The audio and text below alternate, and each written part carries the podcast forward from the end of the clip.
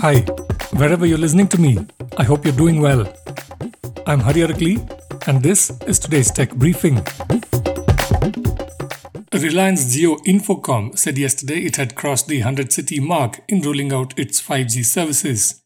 Reliance Jio added six cities in Tamil Nadu, bringing its nationwide total to 101, the company said in a press release. By the end of this year, Reliance expects to be offering its 5G services across the country. Normal air traffic operations are slowly resuming in the US after flights were halted across the country on Wednesday due to a software glitch in the Federal Aviation Administration's computer systems, BBC reports. Preliminary investigations trace the disruption to a damaged database file, the FAA said, adding that at this time there is no evidence of a cyber attack in a statement on its website. Flights began taking off again around 0900 ET meaning around 7:30 p.m. in India, though airlines have warned of further delays. Airports nationwide were affected from Denver to Atlanta to New York City, according to BBC.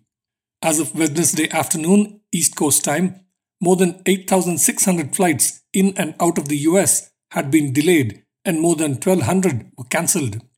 The technical issues mark the first time in nearly two decades that flights across the US were grounded according to the BBC report.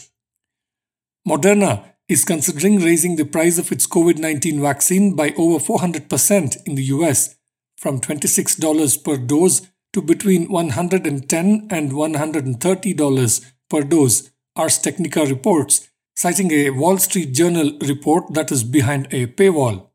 This is similar to the price hike announced by Pfizer for its vaccine developed with BioNTech, according to Ars Technica.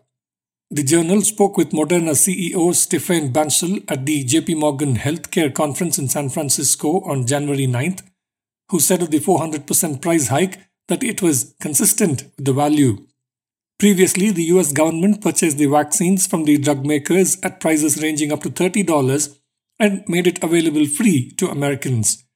Now the government is pulling back from this, and the pharma companies are setting their own commercial pricing, according to Ars Technica. Apple supplier BOE Technology Group, a display maker, plans to invest a substantial sum to build two factories in Vietnam, Reuters reports, citing two people familiar with the matter. The investment may total up to $400 million, according to Reuters. Apple and Taiwanese device assembler Foxconn are stepping up efforts to lower supply chain exposure to China amid trade and geopolitical tensions between Beijing and Washington and production disruptions caused by China's COVID 19 containment measures, according to Reuters. OpenAI will soon begin charging for ChatGPT, its viral AI powered chatbot, TechCrunch reports. ChatGPT has taken the software world by storm for its abilities to turn out human like responses, emails, even essays, poems, and computer code.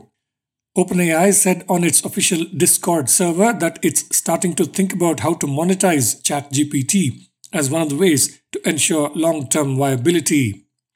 The monetized version of ChatGPT will likely be called ChatGPT Professional, according to a waitlist link OpenAI posted on the Discord server, TechCrunch reports. Some of the benefits of the paid version of ChatGPT include no blackout windows, meaning no disruptions no throttling, and an unlimited number of messages with ChatGPT, at least 2x the regular daily limit.